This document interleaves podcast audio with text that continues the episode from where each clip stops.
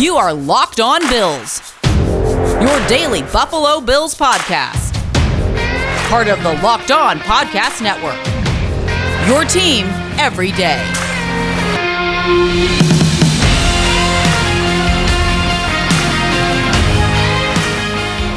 What's up, Bills Mafia? It's Joe Marino from the Draft Network, and I'm your host of Locked On Bills. Happy Wednesday to you. On today's podcast, we are going to reflect on the initial 53 man roster that the Buffalo Bills put together for the 2021 season. And let's keep in mind that it's a fluid roster. It will look differently today on Wednesday than it did after the Bills announced all of their cuts. There are additional moves that are coming that will change the roster as we know it as of this moment. We know that for a fact because Reid Ferguson was among the players that was cut, and we'll get into that in just a moment. But just rest assured that this is not the final 53 man roster. It's pretty close, but it's going to change week to week as different things happen, right? Players get injured, you sign someone from the practice squad, you add a new player to your practice squad. There's all kinds of different moves that are going to happen throughout the course of the season. So while it is the initial 53, it's not the final 53 because there is no final 53. It changes throughout the course of the season. And so we're going to work through this new roster, talk about the players that made the team, the players they let go, and then at the very end, there's a stadium update based on some new information courtesy of the Associated Press and John Wawrow. So let's start with quarterbacks. The Bills are keeping two quarterbacks Josh Allen, Mitch Trubisky. They cut Jake Fromm and Davis Webb. Now, we'll see what happens with waivers, but what's interesting to me is if both clear waivers, both Jake Fromm and Davis Webb clear waivers, and do the Bills decide to keep both on the practice squad or just one on the practice squad? And if it is only one, which one is it going to be? Now, a big part of what a practice squad quarterback does is get Josh Allen ready to play football games. That's a big part of that job title. And they do have to do some scout team things, but a big part of what they do is helping Josh Allen get ready to play. And with that in mind, I think it probably gives Davis Webb the upper hand. Now, Jake Fromm may have more appeal as your potential long term backup that you'll sign to a futures deal after the season and have back in the mix to be the number two behind Josh Allen in 2022. But we'll see how it all shakes out and who the Bills ultimately have on their practice squad at quarterback. At running back, the Bills are initially keeping five Matt Breida, Taiwan Jones, Zach Moss, Devin Singletary, and Reggie Gilliam as a fullback. They cut Antonio Williams. Of course, they already cut Kerrith Whyte, and Christian Wade goes on the injured reserve list, and his season is over. And so I don't think there's any surprises here. It's the exact running backs and fullback that we expected the team to keep. I guess it is somewhat of an item to mention that Reggie Gilliam did, in fact, make the team. And he's a versatile player that will help the Bills offensively in a variety of ways, as well as on special teams. And so it's cool to see him stick around and see him really earn this. I think that was something that became clear in the preseason is that Reggie Gilliam did enough in games to show value and convince the staff to keep him around. At wide receiver, the Bills kept seven Cole Beasley, Gabriel Davis, Stefon Diggs, Jake Kumerow, Isaiah McKenzie, Emmanuel Sanders, and Marquez Stevenson. Cut are Tanner Gentry, Brandon Powell, Steven Sims, and Isaiah Hodgins. So we had talked about whether or not the Bills would actually do it, if they would actually keep seven wide receivers as opposed to the six that they normally keep. And as of now, they have kept seven wide receivers.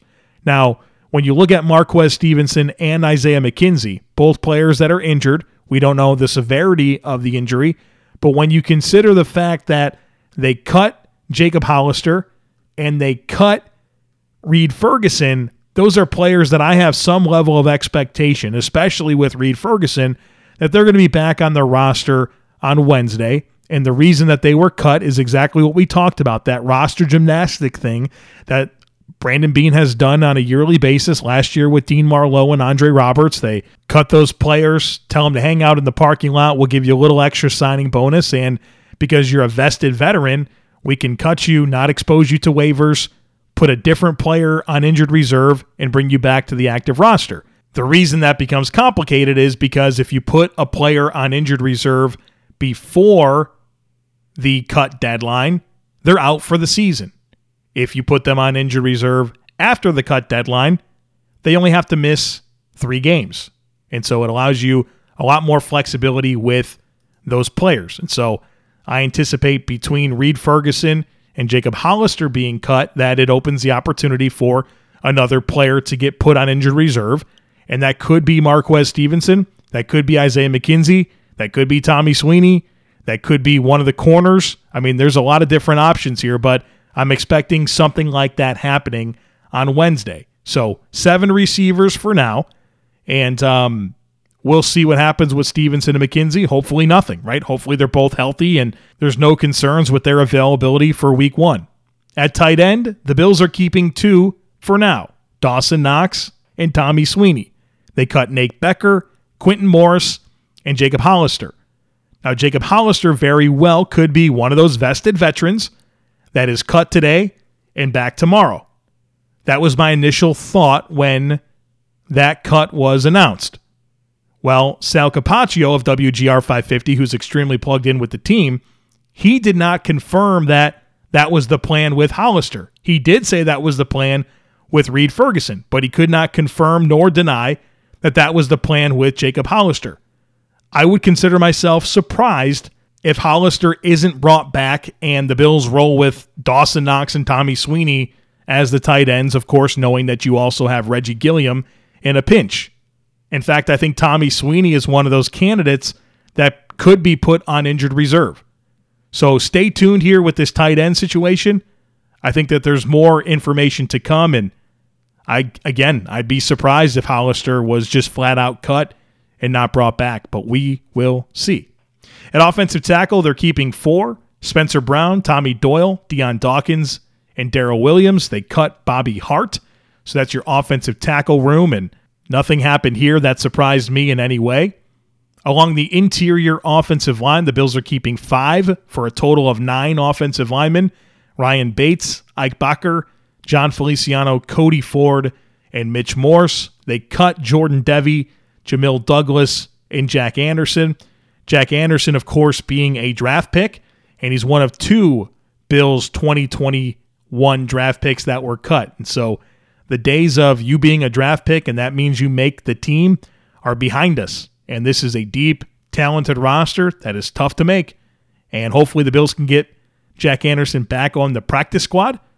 But um, you can see why Brandon Beane did what he did last year in terms of trading back and picking up some extra late day three picks because UDFAs aren't going to want to sign with the Bills. If they're cutting their draft picks, right, they're going to cut Jack Anderson. They cut Rachad Wildgoose, a sixth and a seventh round pick. UDFAs aren't going to want to come to Buffalo. And so I think you can get used to the Bills drafting players, obviously, on day three and it not being a guarantee that they make the team.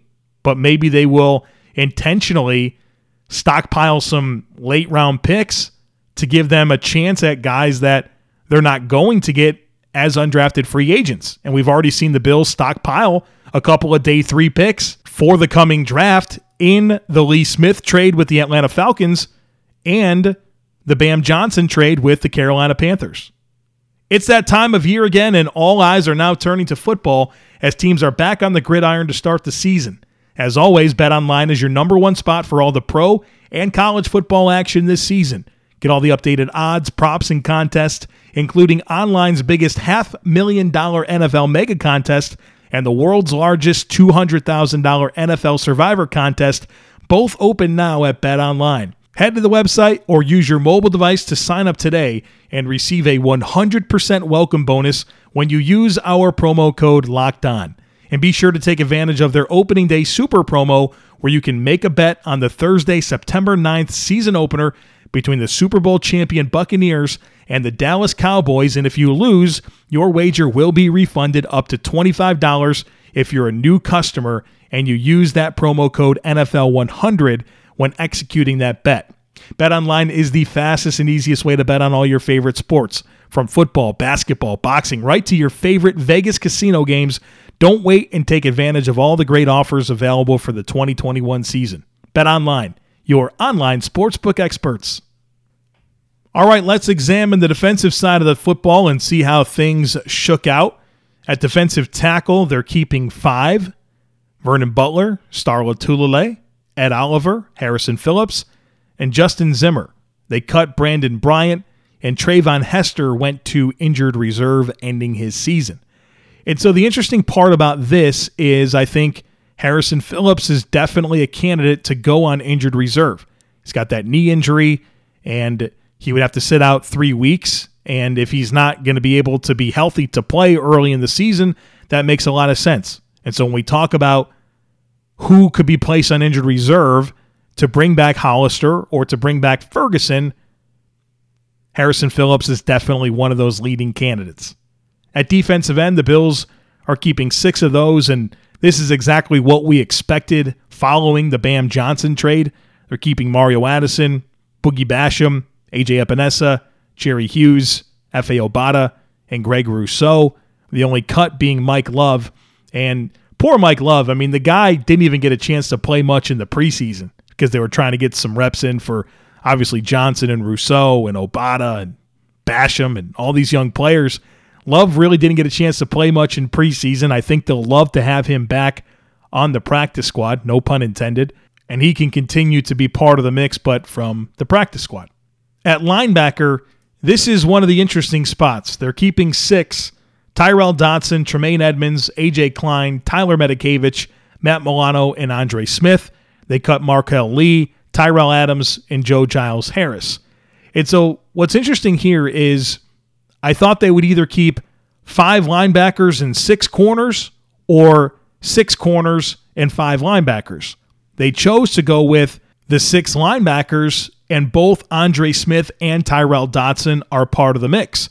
I thought the Bills would say goodbye to one of those two players, but I think the Bam Johnson trade was actually a good thing for these linebackers because I think it enabled them to keep both Dodson and Smith. And so for now, the Bills have six linebackers, and you know there's a fairly decent chance that they all dress on game day because you have three guys here that are core special teamers, and Matakevich, Smith, and Dodson. At cornerback, the Bills are only keeping five Dane Jackson, Taron Johnson, Siran Neal, Levi Wallace, and Tre'Davious White. They cut Rachad Wildgoose, Nick McCloud, Elijah Griffin, and Cam Lewis. And the interesting thing here is the fact that between Johnson, Wallace, and Jackson, they're all banged up. And they still chose to only keep five cornerbacks which is kind of crazy when you pretty much always have three of them on the field. And so I thought between Cam Lewis and Rachad Wildgoose that one of the two of them would make the team. Now, the fact that there is 16 man practice squads and you could protect four players every week and you could call guys up to the active roster, you know, I think that's something that the Bills are counting on when it comes to cornerback depth. But these guys still have to clear waivers. And Wild Goose was a six round pick, and Cam Lewis, you know, is a guy that's been around for a little bit. So they must have had some confidence that these guys would clear and they can get them back on the practice squad.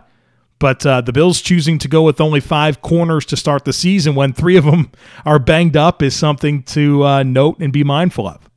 At safety, the Bills are keeping four of those Damar Hamlin, Micah Hyde, Jaquan Johnson, and Jordan Poyer. They cut Josh Thomas, and I'll be honest with you, I thought Josh Thomas outplayed Damar Hamlin in the preseason. Damar Hamlin had significant issues with missed tackles. He missed 36% of his tackle attempts in preseason. And I thought that Josh Thomas, having been in the system for a year, could give him a real shot at this thing. But the Bills keep Damar Hamlin on the active roster. And I think his contract probably is something that affected that decision where you don't want to lose that rookie contract for the next four seasons by cutting him. And so I, I understand it from that perspective, but I do think that if you strip away the non football stuff and make it just about football, Josh Thomas was better than Damar Hamlin in the preseason. I certainly hope that the Bills can get Thomas back on the practice squad and keep him around because he was interesting to me based on the way he played in preseason. I love the way he tackled. I loved his downhill trigger and physicality and those types of things. And he's a good player at Appalachian State. So he's a guy that I'm interested in, and I hope he sticks around. When it comes to specialists, the Bills are only keeping two, and that tells you everything you need to know when I tell you that the roster is not finalized. The Bills don't have a long snapper technically right now. That's going to change. So Tyler Bass, the kicker, Matt Haack, the punter, and Reid Ferguson was cut, but it's definitely a situation where he's going to be back as the team's long snapper. Uh, I know he just signed an extension, but the way that it was structured, it was only $300,000 in dead cap for the Bills to accumulate if they were to cut Reid Ferguson. And so they're going to re sign him to that contract, I'm sure, and that's going to give them the opportunity to put a player like Harrison Phillips or Tommy Sweeney or Isaiah McKenzie on injured reserve and bring Reid Ferguson back to the mix. I have no doubt in my mind that at some point on Wednesday, you will find out that the Bills signed Reid Ferguson. Does this sound familiar? You've got one device that lets you catch the game live, another that lets you stream your favorite shows. You're watching sports highlights on your phone, and you've got your neighbor's best friend's login for the good stuff.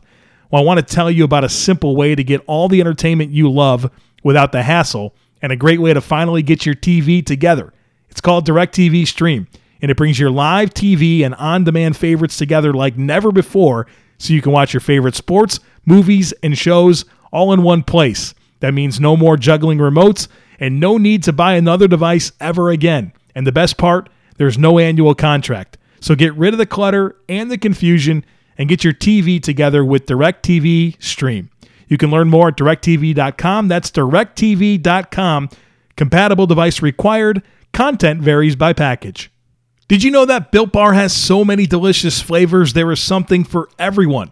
They've got coconut, salted caramel, strawberry, orange, cookies and cream, double chocolate, mint brownie, raspberry, cherry, so many great flavors. And look, maybe you don't know where to start. Get yourself a mixed box. That's where you can get two of each of the nine flavors, try them all, and figure out which ones are your favorites. My favorites right now are orange, cookies and cream, and raspberry. I, have all three of those in my pantry right now. And not only are Built Bars the best tasting protein bars on the planet, they're healthy too. Check out these macros 17 to 18 grams of protein. Calories range from 130 to 180, only 4 to 5 grams of sugar, and only 4 to 5 grams of net carbs. The flavors are amazing. They're all tasty and they're all healthy. I have a deal for you. Go to builtbar.com, use our promo code LOCKED15, and you'll get 15% off your next order. Again, that's promo code LOCKED15 for 15% off at builtbar.com. So, the last thing to get into today is the most recent stadium news. And of course, this comes courtesy of John Wawrow of the Associated Press, who has done a bunch of work here to get us some new information on the Bills' new stadium. And so here's what John Wawrow has uncovered for us. The stadium will seat 60,000 people. And that was a big controversial item because the current stadium is at 72,000. So you're talking about a decrease of 12,000 seats. And I saw a lot of chatter about this on social media when the news came through. And I understand it. I mean, the Bills just had a preseason game and they had 50,000 in attendance. So you're telling me a full capacity stadium only at 60,000? It'd be the smallest venue in the NFL. And so I don't know if they're factoring in some trends and expecting decreased attendance and they're looking at different data points that we we don't know.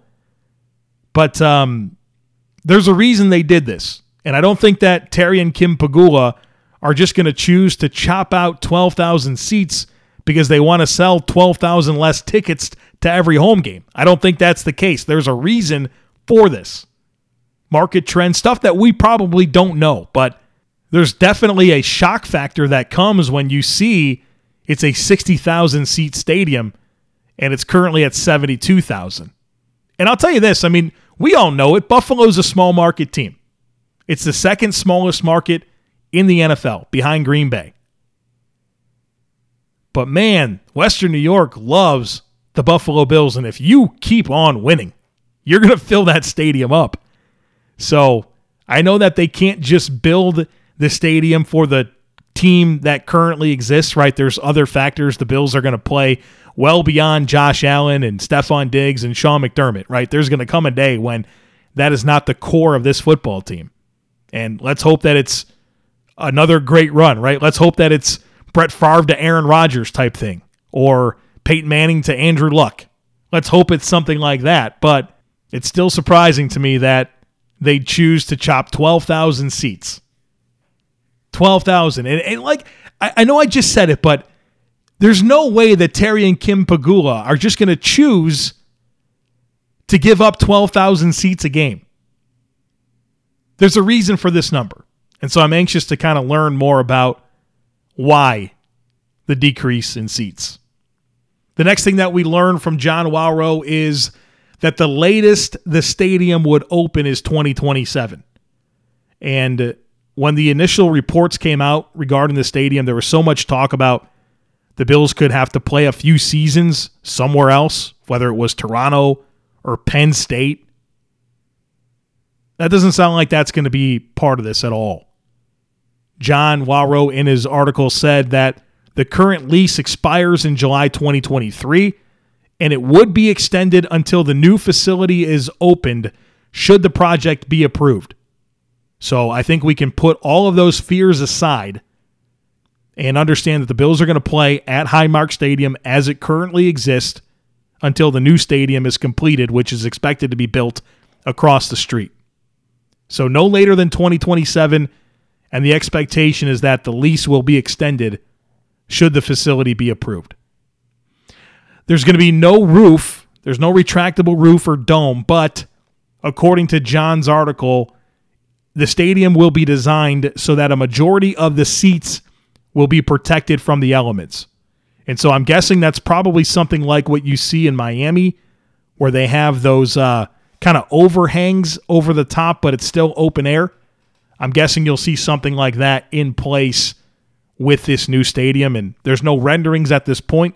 I know we're all very interested in seeing what this is going to look like, but there's no renderings at this point. But we can use our imagination and understand that's probably what he means when he says a majority of the seats will be protected from the elements.